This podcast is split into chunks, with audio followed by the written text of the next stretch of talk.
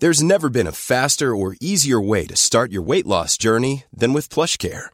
PlushCare accepts most insurance plans and gives you online access to board-certified physicians who can prescribe FDA-approved weight loss medications like Wigovi and Zepbound for those who qualify.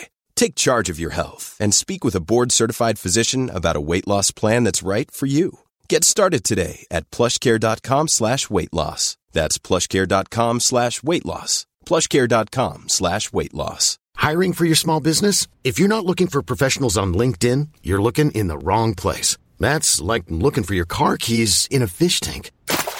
LinkedIn helps you hire professionals you can't find anywhere else, even those who aren't actively searching for a new job but might be open to the perfect role. In a given month, over 70% of LinkedIn users don't even visit other leading job sites. So start looking in the right place. With LinkedIn, you can hire professionals like a professional. Post your free job on linkedin.com slash achieve today.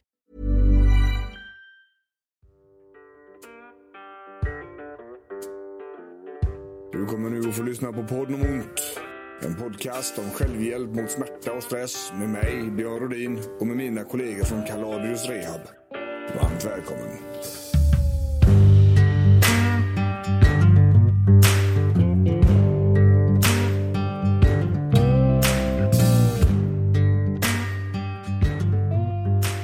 Visst.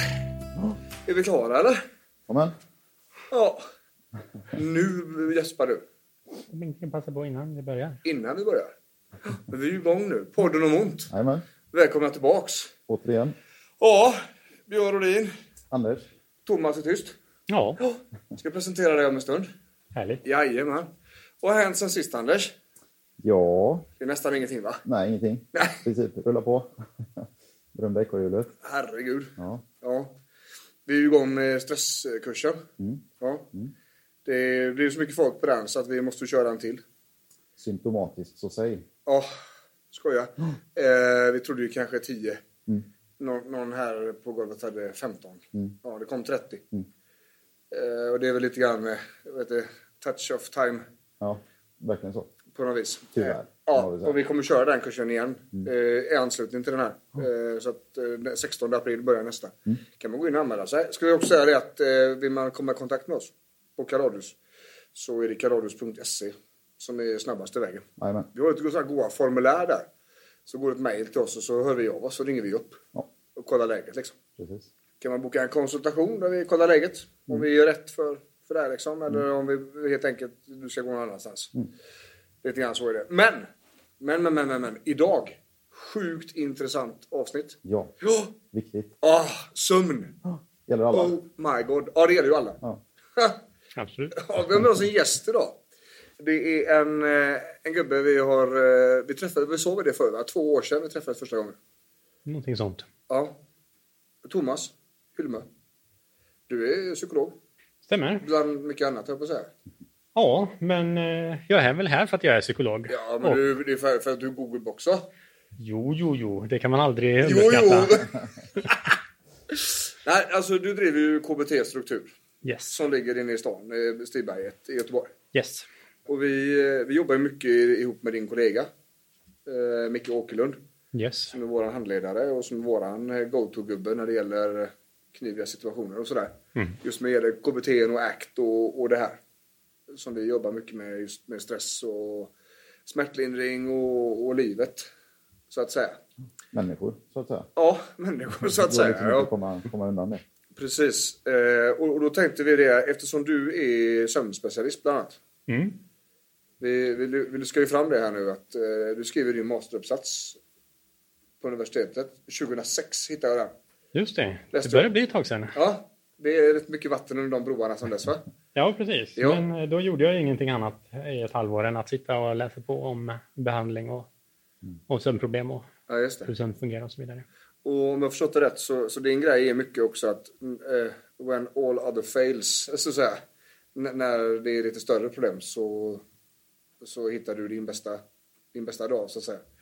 Ja, alltså idag så har ju folk läst eh, kvällsbilagor, eh, eller vad säger jag, kvällspressen och eh, helgbilagor och så vidare. Så alla patienter som kommer till mig nästan, de har ju provat en massa grejer redan för sina sömnproblem. Ja. Och nog, det är säkert så att det funkar för en del och de kommer aldrig till mig så det vet inte jag. Nej. Eh, Men samtliga 100% av de som kommer till oss, de har ju provat massor av grejer redan. Mm. Men det brukar gå jättebra att hjälpa dem. Och det, vi, ska, vi ska djupdyka verkligen i sömnen idag. För att när, när vi jobbar med smärtan och stress. Så eh, vissa av våra klienter har ju både smärta och stress. Andra har bara stress.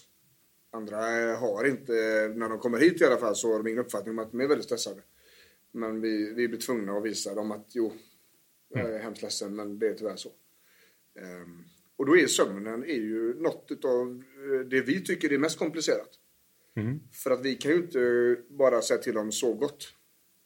Utan det här, i nio fall, i alla fall, så handlar det ju om att hitta insatser innan de ska sova. Tänker jag. Samtidigt som vi, vi kan inte blunda för sömnens viktighet Nej. stress och, och smärtperspektiv. Utan det, vi måste få ordning på det. Ja. Eh, Men det är lurigt. Eller Ja. vi upplever att det är lurigt. Ja. Eh, Och därför tänkte vi ska fiska upp det här Thomas. Eh, Sådär va. Och ska vi börja liksom i rätt ända eller? Kan vi väl? Vad är sömn? Ja du, det är ju en fråga som folk har för, försökt svara på. Eller det är också en sån här fråga som alla vet ju precis vad det är tills man försöker formulera det i ord. Ja. Men det man kan säga är ju att det, det verkar som att de flesta djur eh, sover. Att det är någon sorts period när kroppen stänger ner och någonstans omfördelar resurserna till uppbyggnad istället för aktivitet. Ja. Och man kan fråga sig hur, hur riktigt är det att sova egentligen? Eller varför måste vi ha den här sömnen? Ja. Och det kanske är så att det vi hade vi inte behövt, men genom årmiljonernas lopp så har det varit praktiskt. Ja. Eh, och det beror hur vi sover nu och vad vi har som behov idag. Det har väldigt mycket att göra med hur våra förfäder har levt som, som art tidigare. Ja. Tittar man på olika djur till exempel så är det väldigt vanligt att växtätare som, som hästar och kor och så vidare, de sover väldigt lite, kanske fyra timmar per natt. Ja. Medan rovdjur som till exempel katter kan sova 12-14 timmar per natt. Ja. Därför att de har inte haft, dels har de inte haft så mycket behov av att vara vakna för de äter energirik kost och de äter sig mätta en gång, sen klarar de sig ett dygn. Ja. Medan skorna, de måste ju stå och äta hela dagen. Ja. Eh, Plus att de behöver vara vakna för att vara på sin vakt mot rovdjur. Ja. Och vi människor hamnar ju någonstans där mittemellan, för vi har väl varit någon sorts allätare, om jag inte är missinformerad. Ja. Bland, blandätare va? Ja, vi, vi utgår från det. Ja. Eh, men, men finns det någonting man kan säga om hur mycket sömn man behöver? Alltså, väldigt individuellt såklart, men Absolut. För det första, det viktigaste att säga det är att man behöver inte åtta timmars sömn per natt. Nej. Eh, Eller alla behöver inte det. Men det finns någon sorts gammal så här, väldigt, väldigt etablerad idé om att man ska sova åtta timmar per natt. Mm. Och jag träffar många patienter som kommer och sover sju timmar per natt och är jättestressade för att de borde ha åtta. ja. Fast man har gjort en del eh, väldigt högkvalitativa tvillingstudier på det här. Alltså när man har letat upp enäggstvillingar som har skilts åt tidigt i livet. Ja. Och då har man sett att de sover nästan alltid identiskt lika. Att om den ena sover nio timmar per natt så gör den andra det också. Eh, och det här är ju ganska gamla studier från USA. Och så där. Och det spelar ingen roll om den ena var Vietnamveteran med liksom alla hade ju PTSD där nästan, eller Ja. hemska upplevelser. De sov lika mycket i alla fall. Det var så? Ja. Det varierar någonstans mellan ungefär 6 och 10 timmar per natt vad man behöver och det är ganska genetiskt styrt. Ja. Sen går Under sex då? under 6. Eller Eh, om vi är nere på fem, alltså när vi har mindre? eh, det finns lite studier som visar, det är lite svårt att forska på också, men vad man kan se ganska tydligt är att om man snittar på mindre än 5,5 timme under många år, Mm. eh, då börjar man se ganska tydliga effekter i det långa loppet på hjärt-kärlsjukdom till exempel. Mm. Men sen är det inte säkert att det är själva sömnbristen som gör det, utan det kan vara stressen eller vad det nu var som gjorde att man bara sov fem och en halv timme. Eh, Det kan vara det som orsakar både sömnbristen och hjärt-kärlsjukdomen. Det är det som är så intressant. Alltså, det är så gött när du bara kan droppa en sån. för, för jag håller på att läsa en bok nämligen. Som heter Skärmhjärnan. Mm. Anders Hansen. Det är väl lite grann sådär populär. Eh, Han skrev ju både Järnstark som har sålt Multum och även en bok som heter eh, Fördel ADHD. Mm. Sådär, så att han har liksom, det är hans grej. Eh, och han skrev någonstans i den boken att om man, var, om, man hade liksom tio dygn i rad med eh, ner mot fem timmar. Mm. Då, då svarade hjärnan, vet inte vilka studier så jag kan inte återge det men då skulle det ungefär vara som att man hade varit vaken i 24 timmar i sträck. Att det var någon ungefär samma trötthetsgrej där. Och Vi som har småbarn kan väl, kan väl relatera till det någonstans. Ja, jag har ju en tvååring hemma så de sista åren har jag ju testat och sova fem och en halv timme per natt eh, i ganska långa perioder ibland. Du, Anders har precis en nybakt liten jävel. Ja. Han, Ja, det, grattis. det är nykläckt. Ja, två och ett halvt och i tre veckor har jag hemma och Ja. brottas med. Det, ja, det är också en, en nivå djupare ner i sömn, I träsket. sömnträsket. Ja. Ja, men jag tror vi ska återkomma till eh, hur det, det här med att ha småbarn också. För eh, Ja.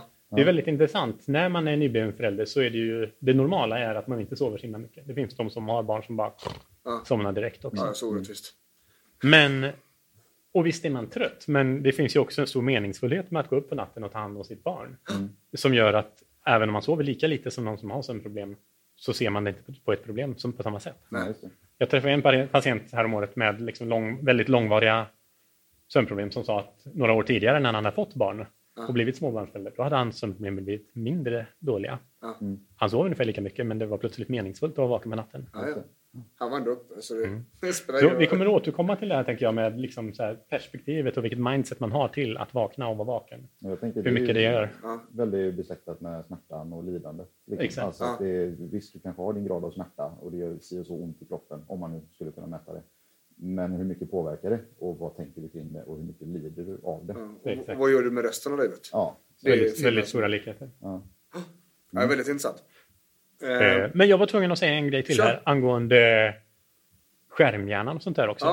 Ja. Eh, Och hur mycket sömn vi behöver. Eh, Redan när jag skrev mitt exjobb då för 12-13 år sedan, shit det går fort. ja, det, Så, gammal, så läste jag en studie där man hade sett att svenskarna hade minskat sitt, sin genomsnittssömntid från ungefär 8 timmar i snitt på gruppnivå på 80-talet och fram till ungefär år 2000 så hade svenskarna minskat sin sömn till 7, timmar per natt.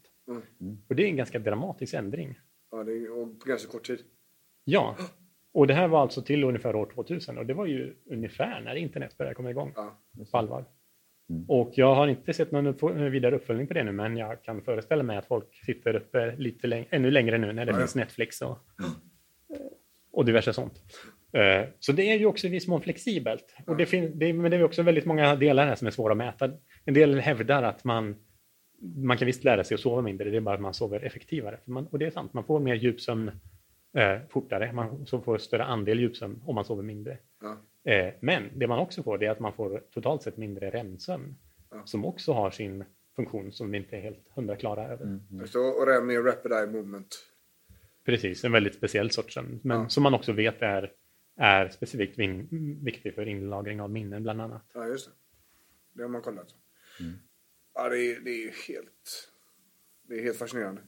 Men med Anders fysiskt då? ja Sömnen? Precis. Kroppen? Ja, vi har redan pratat lite om det, men man kan väl grovt sett säga att det är som motsatsen till eh, stressen. Den har vi ju pratat mycket om. Ja. Ehm, Men stressen gör att vi varvar upp, musklerna spänns, andningsfrekvensen ökar, pulsen ökar, blodtrycket ökar. Eh, Vi kanske mobiliserar eh, eh, det, socker i kroppen, alltså energi i kroppen, fördelas på ett sätt så att det kanske inte nödvändigtvis går till hjärnan utan till eh, muskler som ska jobba under den här sabeltandade tigern som jagar oss då. Mm. Vänder vi på den steken så hamnar vi någonstans i eh, sömnen. Och eh, allt det här som varvas upp när vi stressar, det vänder vi på när vi går ner i varv. Sömnen. Så blodtrycket sjunker, kropp- kroppstemperaturen sjunker, andningen sjunker. Eh, muskelspänningen i kroppen sjunker. Eh, vissa hormoner börjar produceras. Eh, testosteron och tillväxthormoner och sådär. Eh, sen är det ju lite olika beroende på djupsömn och, och REM-sömnen och, och så som vi har pratat om att det är olika drömfas eller sovfaser har olika. Jag, jag, tänk, jag tänkte på det vi köpte om i... När fan var det? Var det fredags eller? Just med energiåtgång. Mm. Vaken kontra sovande. Det, det finns ju siffror på det. Jag såg till och med, ja, det, i fredags pratade vi om att eh, hjärnans energiförbrukning är lika stor i sömn som i vaket tillstånd. Ja. Och så såg jag till och med att eh, syrebehovet ökar vid REM-sömnen jämfört med djupsömnen Ja. och i vaket tillstånd. Och syreförbrukningen är ju, kan man grovt sett säga, kanske ett mått på energitillgången. Då. ja, just det. Eh, Så det är, man, ja, vi går och lägger oss. Ja, vi är inte så medvetna kanske oftast när vi sover, men det är inte på något sätt att det är en, eh, vad ska vi säga, inte en dvala, att vi eh, kopplar ner eh, liksom, kroppen, utan den, den jobbar på sitt sätt. under de här sovande timmarna. Ja, det är inte liksom björnen som går i ide Nej, och, och sänker puls och grejer för att vi ska starta igen om sex månader. Utan, Det är inte åtta timmar svart hål utan det är liksom... Nej. eh, Ja, just under REM-sömnen som du säger så är ju om man tittar på och mäter hjärnvågorna under tiden man sover så ser man det också där väldigt tydligt att under REM-sömnen just så är hjärnan lika aktiv som under ganska högaktiv vakenhet. Mm. Eh, och det är också där som vi har 80-90 procent av våra drömmar. Och det är de som man tror också har en funktion i inlagring och sortering av minnen. ja. är, det det, är det det som är den rådande konsensusen med drömmar? Med inlagring av minne eller? Jag läst lite Ja, alltså man vet väl inte exakt om det är drömmarna, men man vet att drö- om man, om man väcker folk när de har REM-sömn eller förhindrar dem från att ha REM-sömn så får man en sämre eh, långtids... Eh, man kommer inte ihåg lika mycket på, över lång tid. Är jätteintressant. Men även djupsömnen har sådana funktioner, eh, inlagring av minnen. Sen är inte jag 100% upp- uppdaterad på de här sakerna därför att det är inte så relevant i min kliniska Nej, är Nej, praxis, utan jag fokuserar på att folk ska sova bättre och sen Ja. Bara lösa det problemet. Ja, precis. i drömmen liksom. jag är lite pragmatisk i den frågan. Tänkte du på Anders? Nej, jag, lä- apropå REM-sömnen där så läste jag också att, ehm, eh, att det finns en teori om att REM-sömnen sorterar bort sinnesintryck. Alltså att man, man ser att hjärnan eh, skjuter sin, alltså elek- elektriska impulser längs de här nervbanorna som har varit aktiva under dagen för att sortera bort vad ska jag säga, slagg, alltså psykologiskt slagg om, man, om det finns något sånt. Eh, Jag vet inte om det stämmer, men det, är- uppenbart är ju att de här olika faserna under sömnen har olika funktioner. Och, ja, Ja, det är jättespännande. det bör ju funka Ja, det låter ju så va? till en viss lägstanivå. Annars kan man ju få svårigheter. Och det, jag tänker på det, nu har vi pratat om det psykologiska lite grann. Det här är ju inte i närheten av att skapa på ytan, men vi har börjat nämna grejerna i alla fall. Och även det, det fysiska, men vi har ju det sociala också. Och, och, där är det ju mycket, alltså man är ju inte direkt någon socialt geni när man är trött. Är ju, jag tänker både att man inte orkar vara social. Jag, jag, jag- jag känner ju att det finns ju en, en speciell typ av energi man behöver ha för att orka vara social. Just. Inte bara att man har ätit och druckit. Utan den här emotionella energin liksom, som gör att man faktiskt vill interagera mellan människor. Och där det ger någonting. Mm. Medan tvärtom, om man är trött så vill man bara att alla ska dra åt helvete så jag kan gå och lägga mig i soffan. Mm. Lite så. Ehm, och, och det går ju ganska fort innan det här tar över och blir ett stort problem i livet. För jag tänker att man kan, eh, fysiskt, om vi inte sover, ja, det händer ju saker. Vi blir tröttare i muskler och så vidare. Vi får en större smärtbild och sådär. Psykologiskt, om vi inte sover så händer det en hel del grejer. Och det sociala är ju i stort sett samma som det psykologiska. Det finns ju ingen gräns där, tänker jag. Nej. Eh, Men att det äter in sig i livet. Och att det är där det blir problem. Det är då det brukar bli problem på riktigt, så att Ja. säga. Eh, Så, så att det, och det är väl lite grann samma med smärtan. Smärta och sånt ont. Ja, det är ont liksom. Det är jobbigt. Men det är först när det har börjat bli konsekvenser i den större bilden. Man får säga nej till kompisar, man får liksom avstå samliv och grejer för att det gör ont och, och så vidare. och så vidare. Det är där det blir riktiga problem. Och det är också därför vi trycker så hårt på det, både i poddarna och i filmerna. Sådär. Ta för fan hand om grejerna innan det har blivit så. För det är så komplicerat när det väl har gått över de gränserna. Till när det börjar bli... Det, är, det finns ju många definitioner på hälsa, men eh, man kan argumentera för att, att ha hälsa är att kunna göra det du vill. Ja, Alltså oavsett om du saknar armar och ben och inte sover och Ja. fan hans moster. Ja. Liksom. Men det är ju någonstans det här lidandet vi pratar om. Ja, ja. Eh, när, det inte, när, när du blir hindrad ifrån att göra det du vill och få ut det du vill av livet, då, då är det problem. Liksom. Sen är det skitsamma om det är sex timmar, eller fem timmar, eller åtta timmar eller eh, tio timmar. Eh, vill du inte vara social, det är inga problem. Men vill du vara social och sömnbristen hindrar, hindrar dig, eller tröttheten hindrar dig, så Men jag tänkte Thomas, när, när man kommer till dig, eh, alltså eh, i, i ditt egenskap av klinisk. Om man söker till mig för man- sömnproblem. Ja, precis.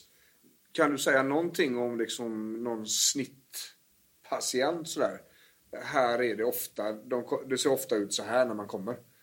Den här typen och mängden av problem har det börjat bli liksom. Med sömnproblem? Ja, Nja, jag vet inte. Det är en ganska spretig skara faktiskt. Mm. Eh, generellt så har man ju haft sina sömnproblem ett ganska bra tag. pratar vi år då eller månader eller vad, vad tänker du? Ja, alltså, men det beror ju också på eh, vilken typ av mottagning vi är. Folk kommer ju till oss och betalar själv ur egen ficka. Eh, vilket gör att det någonstans är mest folk eh, ja, men uppåt 30-40 som har börjat ha den ekonomin. Ja. Får en del unga vuxna också där det framförallt är föräldrarna som betalar. Men det är ju, det är ju väldigt få tonåringar till exempel som kommer till oss. Eh, Det finns de också som där föräldrarna betalar. Men, men det finns ju någonstans en, en, ett filter där som gör att vi inte får något genomsnitt av befolkningen. Ja, just det. Mm. Eh, Men, men annars så kan det vara allt från att folk har sömnproblem för eh, ett par månader sedan eller en månad sedan ibland, ganska nyligen, Ja. till ganska typiskt så är det också någon som har haft sömnproblem någon period förut i livet och sen blev det bra eller ganska bra och sen har det återkommit med full kraft på grund av eh, händelser i livet eller bara av en slump. Eh, och man vet hur jävligt det kan bli så då kommer man ganska fort efter att det har återdebuterat så att säga. Mm. Ja. Så man har fått känna på det Mm. en gång och bara det där gör jag inte igen. Absolut. får någon hjälpa mig på riktigt. Liksom. Absolut. Ja. Sen finns det ju de som har fått sömn- sömnproblem första gången och gått och kämpat med det i ett halvår, ett år eller två år själva och någonstans kommit fram till en punkt där man är desperat och verkligen har försökt allting och inte och någonstans måste ha professionell hjälp. Har ni någon, även du, Anna, du kommer ju från primärvården sedan tidigare. Mm. Har ni någon span på hur, eh, hur liksom primärvårdsstrukturen ser ut när det gäller sömnproblem? Vi vet ju att den är under isen när det gäller psykisk ohälsa. Mm. Light, alltså om du har grövre så kanske du till slut får hjälp. Men Från, från, eh, det är inte bara närhälsan, alltså den offentliga landstingsvården, utan det är väl säkert andra privata mottagningar också. Eh, jobbar ju med sömnskolor, ja, alltså kurs, kursutbud, kursprogram. Att du kanske går på åtta, åtta veckors kurs, eh, ett tillfälle i veckan eller något där. Ja. Med mycket information och säkert lite hemövningar emellan där, lite läxa och du ska göra de här förändringarna hemma. Eh, hjälper säkert en del. Eh, det, det, det är svårt att veta, som sagt, vi pratade om det i början, att de, nu träffar ju de där inget har funkat hittills i alla fall. Mm. Eh, och sömnskolorna fortsätter ju. Eh, så det, antagligen har de en viss effekt. Men det är klart att det finns ju många som kommer och säger att jag har varit på en sömnkurs, jag har varit på en sömnskola och det hjälper inte. Jag sover fortfarande dåligt. Absolut. If you're looking for plump lips that last, you need to know about Juvederm lip fillers. With Juvederm Volbella XC and Juvederm Ultra XC, your lip look, whether it's subtle or bold, can last up to one full year with optimal treatment and no additional maintenance. Find a licensed specialist and see if it's right for you at juvederm.com today. That's J U V E D E R M.com. Add fullness to lips in adults over 21 with Juvederm Volbella XC or Juvederm Ultra XC. Do not use if you have severe allergies or a history of severe allergic reactions, or if you're allergic to lidocaine or the proteins used in Juvederm. Tell your doctor if you have a history of scarring or taking medicines that decrease the body's immune response or that can prolong bleeding. Common side effects include injection site redness, swelling, pain, tenderness, firmness, lumps, bumps, bruising, discoloration, or itching. As with all fillers, there's a rare risk of unintentional injection into a blood vessel, which can cause vision abnormalities, blindness, stroke, temporary scabs, or scarring. For full important safety information, visit juvederm.com. Many of us have those stubborn pounds that seem impossible to lose, no matter how good we eat or how hard we work out. My solution is PlushCare. PlushCare is a leading telehealth provider with doctors who are there for you day and night to partner with you in your weight loss journey. They can prescribe FDA-approved weight loss medications like Wagovi and Zepbound for those who qualify. Plus, they accept most insurance plans. To get started, visit plushcare.com slash weight loss. That's plushcare.com slash weight loss. Hold up. What was that? Boring. No flavor. That was as bad as those leftovers you ate all week. Kiki Palmer here, and it's time to say hello to something fresh and guilt-free. Hello Fresh. Jazz up dinner with pecan-crusted chicken or garlic butter shrimp scampi. Now that's music to my mouth. Hello Fresh. Let's get this dinner party started. Discover all the delicious possibilities at hellofresh.com.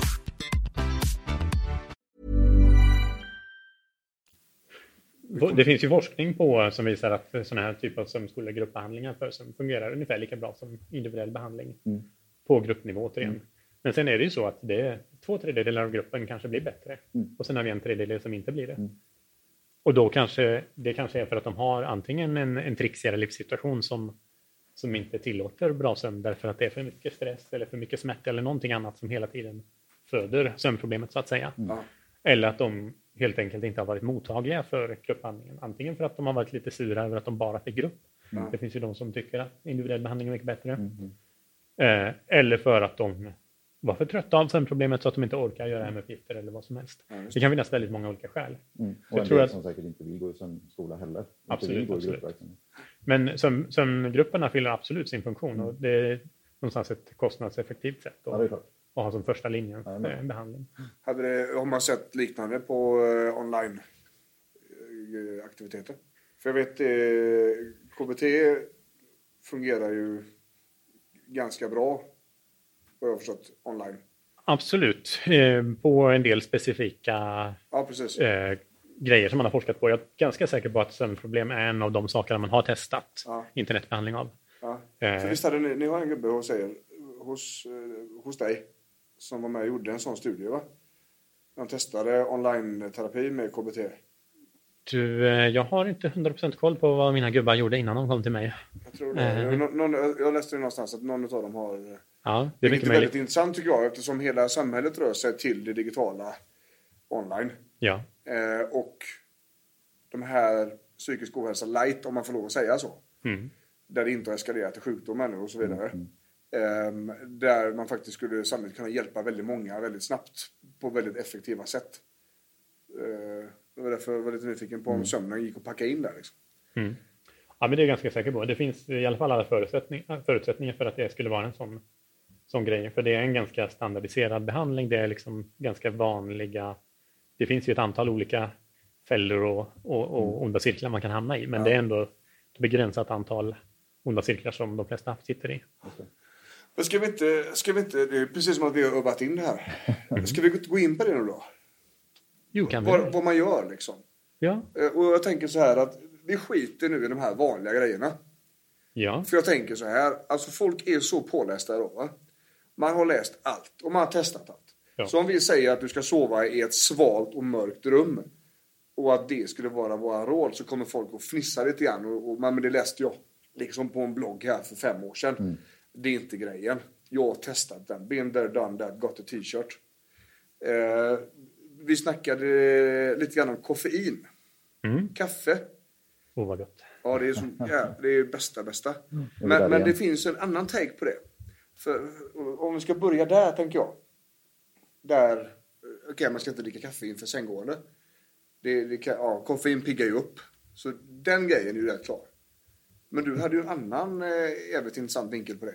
Ja, alltså på tal om, eh, vi var inne och touchade lite grann på här att eh, så länge man bara sover lite dåligt så har man inga problem. Men det är sen när man börjar, när livet börjar anpassas och centreras och handla om, om sömnproblemen, det är då man börjar få problem. Ja. Vi var inne på det sociala mest kanske. Eh, men det gäller också rent generellt att när, när man slutar fokusera på det som man egentligen brukar fokusera på eller skulle fokusera på om sömnen funkar. Och man liksom under dagtid går omkring och funderar på, hmm, undrar om jag kommer att sova ikväll eller fasen vad dåligt jag sov i natt. Det är då som man någonstans börjar ha ett sömnproblem på riktigt, för då växer det liksom och kryper in i alla domäner av livet. Eh, och en sån här eh, utmaning är ju att när man sover dåligt så är man ju trött. Det är klart man är. Eh, och då är det väldigt, väldigt lockande, om man är en kaffedrickare som, som de flesta av oss, att bli lite sugen på att ta, ta en kopp till, eller två eller tre. Eh, för att någonstans boosta upp sig till att fungera på sin vanliga nivå. Och det funkar ju i viss mån, inte hela vägen särskilt ofta, men man blir ju lite piggare. Det är poängen med koffein. Men baksidan av det kan vara också att på grund av att man boostar upp sig till samma nivå, fast man egentligen inte har resurser för det, gör att man är totalt slut på kvällen eller överstressad eller har för mycket koffein så att man faktiskt får svårare att sova på grund av det. Ond cirkel liksom. Det, Precis. ja. Vi pratar ju om push and crash cykel eh, inom smärtan. Eh, Det som kallas för pacing. Ja, Man trycker sig över sina gränser. exakt. Och det är exakt samma sak när det Ja. gäller sömnproblem. Ja. Har man bara sovit tre timmar så gör man det bara en natt så fungerar man faktiskt ungefär som vanligt. Men gör man det varannan natt i flera veckor eller Ja. eller sover väldigt lite länge i sträck, det är framförallt då som, som det får några märkbara effekter, Ja. så kommer man att fungera sämre. Ja. Och för att sova bra igen på lång sikt, så det bästa man kan göra är att acceptera att man är trött och någonstans sänka sin ribba lite grann för vad man ska prestera. Eh, vara lite butter socialt men ändå fortsätta vara social. Inte tänka att man ska vara den där yeah, här kommer jag med energi. Nej. Eh, utan fortsätta dricka lika mycket kaffe som vanligt eller kanske hellre faktiskt dra ner på kaffet. Ja. Att man då blir ännu tröttare och därmed eh, då kanske får lättare att somna på kvällen. Absolut. Ja. Den är ju grymt intressant. Mm. Det, jag, jag tänker på mat överhuvudtaget. Vi snackade om det Anders när vi, hade, när vi gjorde brainstormen inför avsnittet där. Äta precis innan sänggående och sådana saker. Ja, och vi kom fram till att det är väldigt individuellt. Ja. Klassiskt är ju få rådet att ät inte för stort mål innan du går och lägger dig eller för nära inpå sängående. Ja. Men eh, vad var det du sa? Du, både du och jag sover ju bättre om vi är mätta. Ja, ja. Liksom. Jag, jag tycker det är väldigt intressant.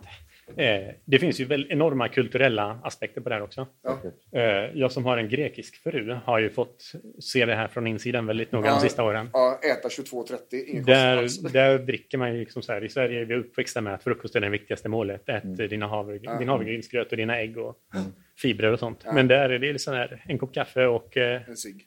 En cigg, precis. Ett glas apelsinjuice som har natur. Ja. Och sen en liten eh, toast i, till mitt på dagen kanske. Och sen äter man 2000 kalorier klockan 11 på kvällen. Ja. Eh, jag vet inte om det är bra, men eh, de gör så. Vi, vi har ju ett argument just när det gäller stress Ja. och, och kroppen och, och kost. Att eh, sårbarheten ökar utan energi.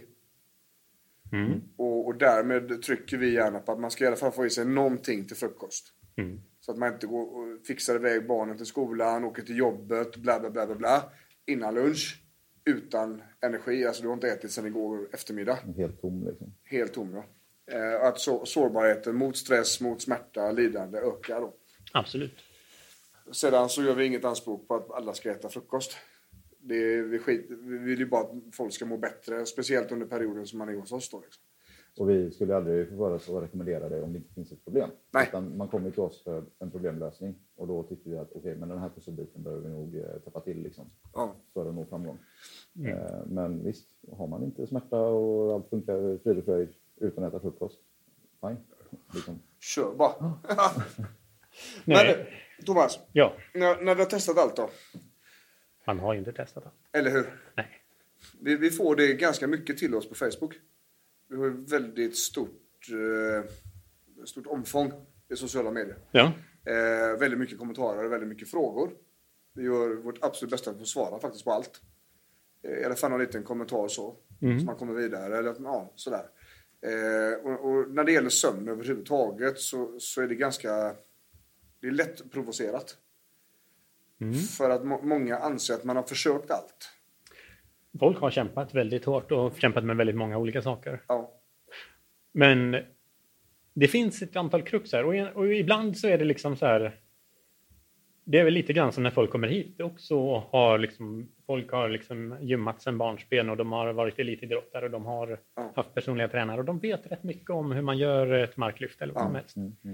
Eh, Men det är väldigt svårt att se hur en höft böjer sig Ja. från sidan när man gör sitt marklyft. Då måste man spela in sig själv på video. Ja. Eller så kan man komma till någon som tittar på en och säger du, du måste stretcha, stretcha rumpan så du kan gå ner djupare. ja, Och samma sak är det någonstans med sömnproblem. Att det, det där, en, en del av min roll är ju bara att liksom se det som personen själv inte kan se. Ja. Och berätta att vänta lite, här ser det ut som att du håller på med något tricks. ja, Eh, för ibland är det ju så också att folk har läst de här råden och vet att man ska ha ett svalt och mörkt sovrum. Men, men det verkar jävla jobbigt att installera AC i sovrummet. Ja. Så det har jag inte gjort. Nej. Jag vet att jag borde göra det, men eh, det känns inte som det kommer ha någon effekt, så jag skiter i det. Och gardinerna funkar sådär.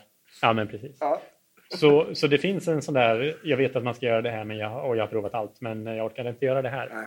Det är lite grann som när Windows krånglar och man ska köra felsökaren så Ja. föreslår den en massa jobbiga saker. Ja. Hoppar man över dem. bara, stänger av det. Precis. Men, men en av de viktigaste grejerna när det gäller sömnproblem också, det är ju den här lösningen, nämligen att sluta försöka lösa det. Ja.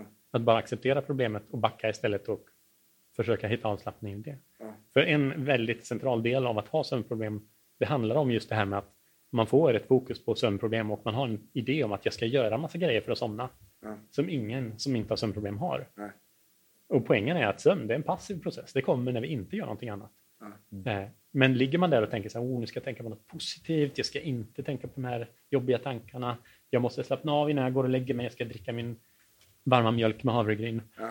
Eh, Så har vi plötsligt jättemycket fokus och jättemycket mental aktivitet som handlar om att här, övervaka processerna och Ja. förbereda sig till att någonting händer. Som kan faktiskt vara det som hindrar en från att somna. Det är jätteintressant. Och man, hur, jag tänker så här, om man ska försöka de här sakerna. Hur, hur länge ska man ge det? Innan man liksom släpper den grejen och går vidare. Om vi nu, om vi, om vi leker med tanken att man försöker alltid praktiska först. Svala rummet, allting man har försökt. När, när ska man inse att man behöver kolla på någon annanstans? Och söka professionell hjälp. Ja, kanske du? inte det, men, men kanske inse att men de här grejerna, allt det här, jag gör allting som jag ska göra. Ja. Men det funkar inte. Men handlar det om dagar eller veckor eller hur länge ska man ge förändringsprocessen? Innan man inser att ah, men fan, det är inte det svala rummet det beror på, det är någonting annat. Nej. Alltså man måste ha lite is i magen. Sover man dåligt några dagar, en vecka eller sådär, det är absolut inga sömnproblem. Nej. Det är bara att man inte sover. Då är det antagligen att man eh, ska på en anställningsintervju eller det är någon annan, något Grej. tillfälligt. Ja. Och eh, så man får väl sova dåligt i åtminstone en månad innan man, innan man börjar säga att man har sömnproblem. Eh, det är också fullkomligt normalt att man i perioder sover lite sämre. Det är ingenting sjukt i det. Man får ge det en månad och sen så kan man för all del också ge det längre tid. Det beror mest, tänker jag, på inte hur lång tid som har gått utan på hur mycket man lider av det. Ja. Sover man lite dåligt och tycker att så här, ja, kan man väl göra. Ja. Ja, då kan man väl göra det. Ja. Det är ingen big deal. Nej.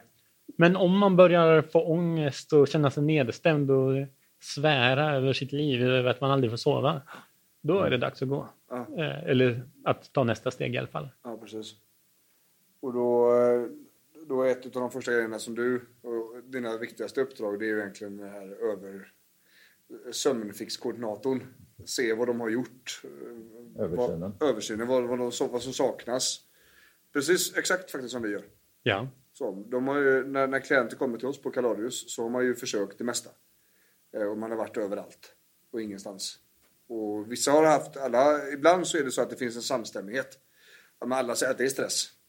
Alla utom du som kommer hit mm, mm, säger att det är stress liksom. mm. Eh, eller att eh, nej, men, alla sjukgymnaster har sagt till mig att jag ska träna magen. mycket märkligt. Ja, men det hjälper ju inte. Nej, okej. nu ska vi se. Eh, så- så att det, det är väldigt likt det ni gör fast på varsitt håll så att säga. Mm. Ehm, Sen finns det lite, lite skillnader tänker jag också. För ja. det som, det, som, eh, eh, det som jag gör med de som sover dåligt är ju någonstans också att eh, känna in ganska mycket vad de har för liksom, känslomässig relation till det här att de inte sover som de vill.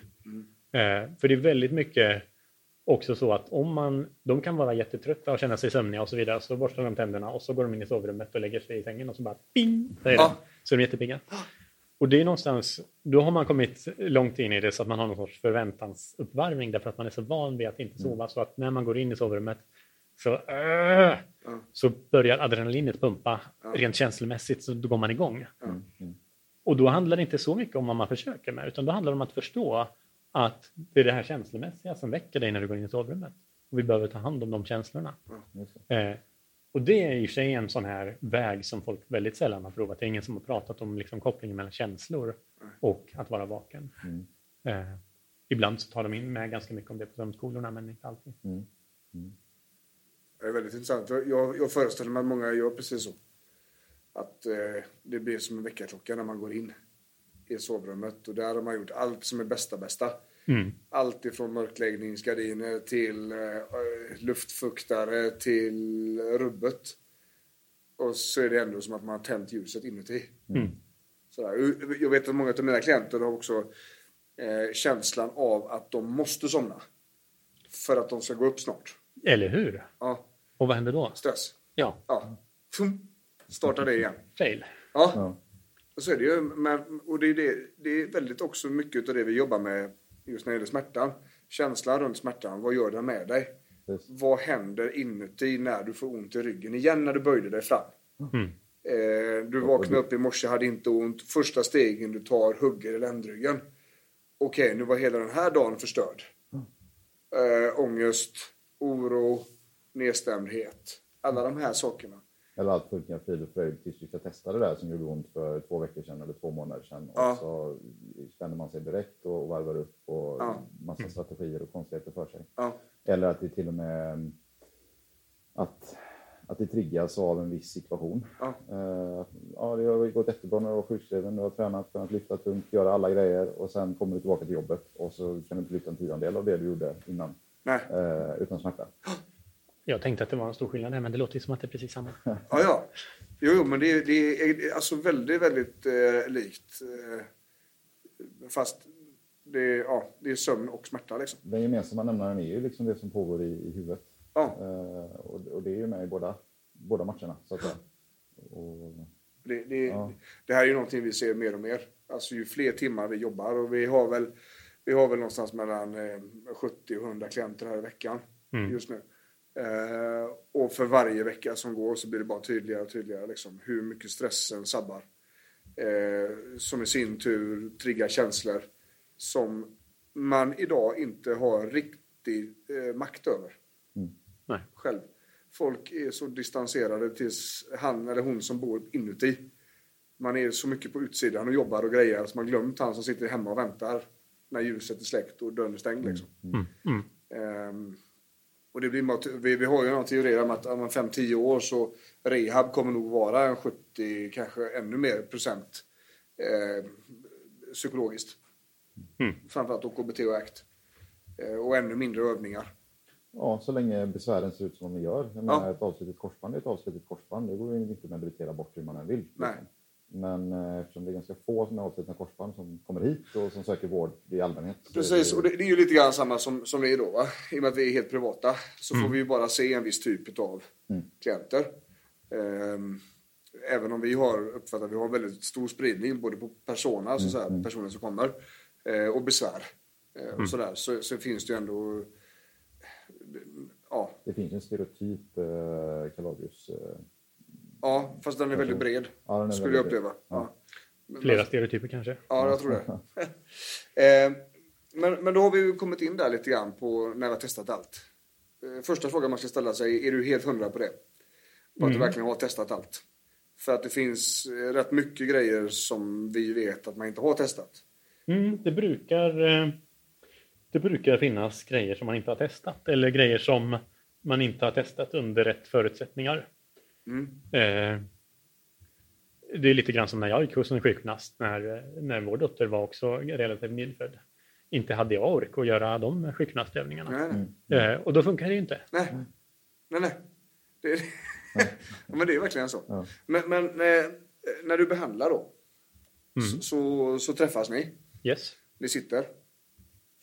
30-40 minuter, 45. 45 brukar vi säga, men vi brukar faktiskt sitta 60 minuter första gången. Jag såg jag. Ja, det är svårt att hinna med en bra anamnestagning och första intervju på mindre än, mindre än en timme. Ja.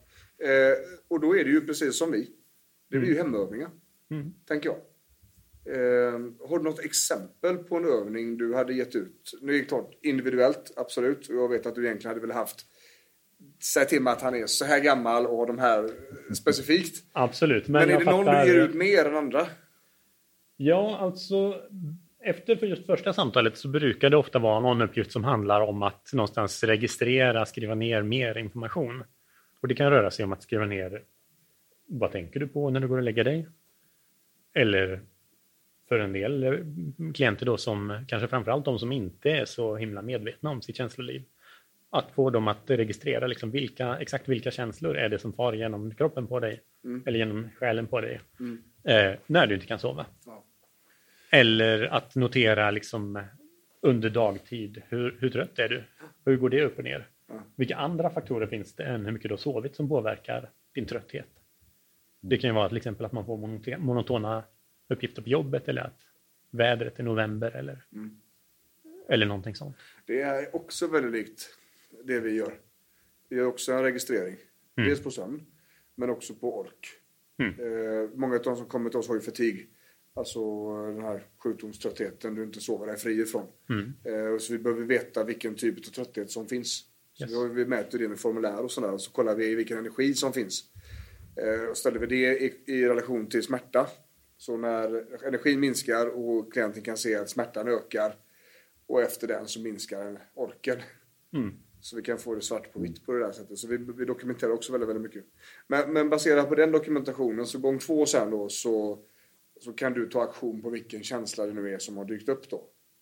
Eller hur, hur Ja, eller det du? blir, ju, det blir ofta en diskussion med patienten och sen så när vi kommer till själva förändringsarbetet så är det ju en sån här sak, typisk sak som folk har provat lite grann fast oftast halvhjärtat. Det är ju eh, det som kallas för stimuluskontroll.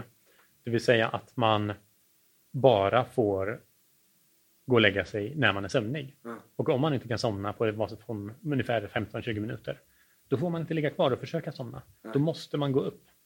Eh, även om klockan är 11 eller även om klockan är halv tre på natten. Då ska man gå upp. Och så man sätta sig i vardagsrummet istället och läsa en bok eller pyssla med någonting. Och då får man inte gå och lägga sig förrän man känner sig sömnig igen. Oavsett om man är trött. Jag gjorde exakt det här igår kväll. All right. Ja, igår kväll. Och hur gick det? Eh, jättebra. Mm. För jag låg där, eh, jag gick och la mig. Familjen hade lagt sig. Eh, vi kom hem från Öland igår. Eh, min fästmö eh, kommer därifrån så vi åker hem och besöker familj där. Sådär. Fem timmar bil, barn. Sådär, och så direkt iväg ner till, till gymmet här och jobba lite grann och sådär för att förbereda måndagen.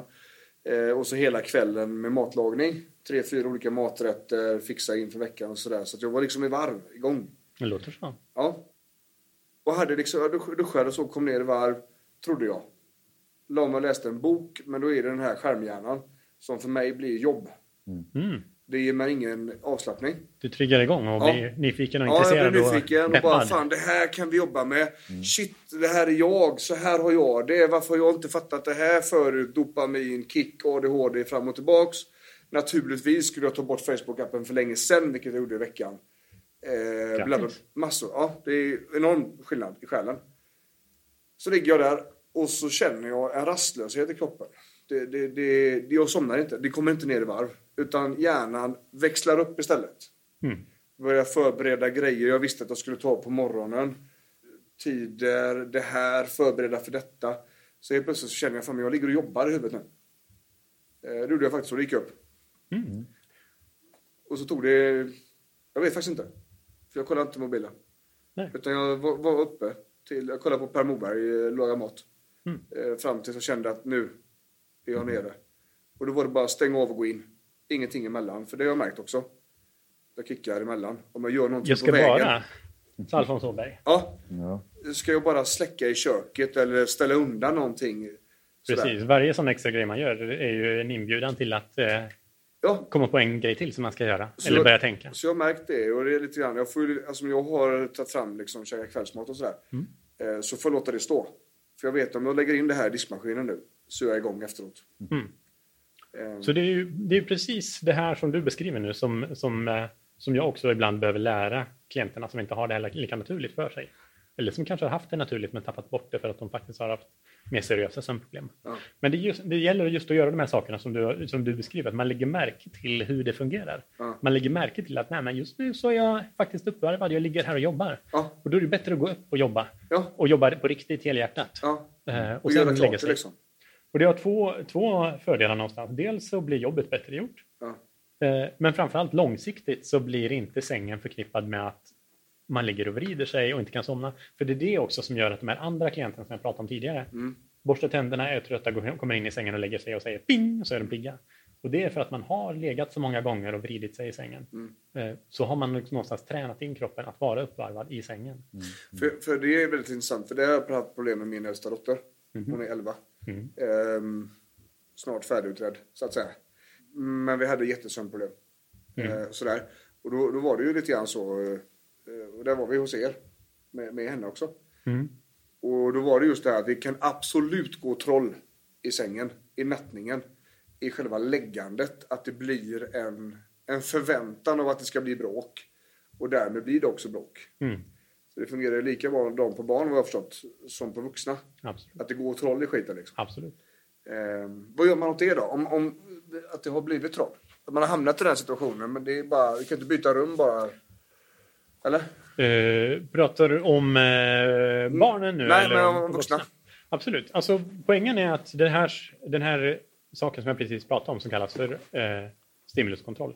Den är till exakt för att bryta det. Och det är en känslomässig utmaning att gå upp när man är sådär astrött och känner att man bara skulle vilja sova och man ska gå upp om fyra timmar. Men att någonstans ändå prova, liksom försöka prova att gå upp i alla fall så att sängen är någonting som man går och lägger sig i. För, för så fort eh, man får mer erfarenhet av att en högre andel, fler procent av gångerna som man går och lägger sig så somnar man, desto mindre kommer man att våndas för att inte somna. Eh, och det brukar ta ett par veckor, två, tre veckor kanske, av att göra det här. Och sen så blir det ganska stor skillnad. Ja. Jag har upplevt också att, att det går väldigt fort åt andra hållet. Alltså när det börjar bli problem och komma ner i varv och somna. Ja, Att det går väldigt fort innan det är dåligt. Men det tar lång tid att komma tillbaks till eller? Är det Alltså- bara min upplevelse? eh, ju fler gånger man har gjort det, desto fortare går det. Ja. Åt båda hållen, Det är så? eh, skulle jag säga. Mm. Men nu börjar det bli komplext för att liksom, sammanfatta här. Eh, Men absolut så att om man har haft sömnproblem förut Mm.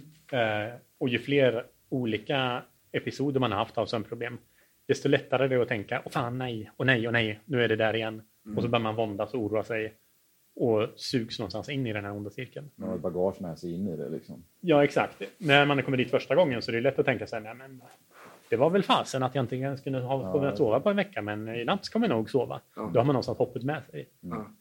Eh, Och jag, jag tänker det så här att eh, det ska bli eh, avrundningen på det här avsnittet. Eh, vi kommer dela upp det i två. För att det är otroligt komplext. Och vi kan köta hål i huvudet och köta upp en gädda på samma gång. wow. Eh, ja, så vi ska avrunda Så det dagen. kommer i nästa avsnitt. Ja, så vi ska avsnitta, vi ska avs, avsnitta Ja, det här. Vi ska runda av slipstenen så att säga. det är nog dags. Ja, tar vi det nästa gång. Ja, precis. Eh, och, och jag tänker att för att knyta ihop säcken. Så när det gäller sömn så eh, behöver vi ha den. Fysiskt sett för att reparera oss. Eh, psykologiskt sett så är det inte 100% klarlagt varför vi behöver den. Jag har förstått. Men vi behöver den absolut. Ja. Eh, socialt, eh, samma sak. Eh, om vi inte är normalt utvilade så är vi inte sugna på att socialisera och då blir livet jobbigt. Inte det att man behöver vara runt massa människor, men, men överhuvudtaget, livet blir jobbigare ju tröttare man är. Då går det ganska fort. Vi pratade om olika typer av besvär. Eh, vi pratade vad som är vad. Vi kom in lite grann på de här vanliga tipsen. Vi gick in på kaffet framförallt, koffeinet. Att eh, eh, absolut gör det oss piggare, men, men eh, det finns också en annan sida på det där. Att acceptansen runt att man är trött inte riktigt är där när man hela tiden trycker på med kaffe och energidricka. Liksom. Jag tycker kaffe kan vara ett, en icke-acceptans. Ja, precis. Och jag, jag skulle vilja att vi hade det som, som sista grejen på just det här avsnittet. Sömn. Det går att göra massa grejer åt den. Men vi måste ha respekt för vad känslor och själen ställer till med. Rent fysiskt. När, när det inte riktigt funkar som vi kanske hade önskat oss. Vi måste ha respekt för att en känsla faktiskt kan hålla oss vakna. Vi måste ha respekt för att känslor kan göra eh, skit ondare eh, och skapa problem. Och, och det, jag upplever ibland att det finns en... Det är ju me- mer för att det finns en okunskap och, och gammal stigma att man pratar inte om psykisk ohälsa och sådär. Men vi, vi får inte lov att separera dem. Vi måste våga. Okej, men jag tänker på det här. Och det är, det är alltså inte det, sva, det, det varma rummet eller den obekväma sängen som är det stora problemet. Utan det är hur du känner inuti inför sänggåendet. Och där upplever vi att det är väldigt många som inte har varit på där och petat tidigare och så. Va? Precis. Eh, ja, vi säger så för det här avsnittet. Ifrån Sävedalen så säger Björn, Anders? Thomas? säger vi nej.